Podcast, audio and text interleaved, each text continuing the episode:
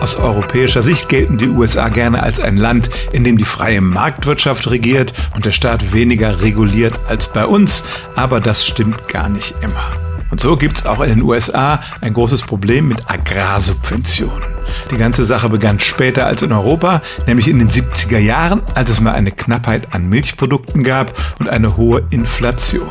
Der damalige Präsident Jimmy Carter beschloss, mit staatlichen Subventionen die Milchproduktion anzukurbeln, und das klappte auch. Es klappte so gut, dass man bald eine Überproduktion hatte, während sich gleichzeitig der Milchkonsum seit den siebziger Jahren fast halbiert hat.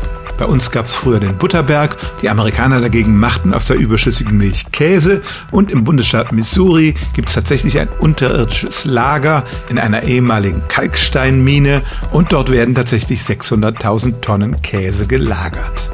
In Europa hatte man diese Überschussproduktion eigentlich abgebaut, aber in der Pandemie wurden dann doch nochmal Programme aufgelegt, und tatsächlich hat die E U auch bei uns für die Einlagerung von hunderttausend Tonnen Käse zehn Millionen Euro bereitgestellt. Allerdings werden diese Milchprodukte nicht über Jahre gelagert, sondern maximal zweihundertzehn Tage. In den U S A dagegen, wer hätte es gedacht, blühen die Subventionen weiter, und das Land sitzt auf einem riesigen Käsevorrat, den es so schnell nicht abbauen wird. Stellen auch Sie Ihre alltäglichste Frage unter stimmts at radio eins punkt de.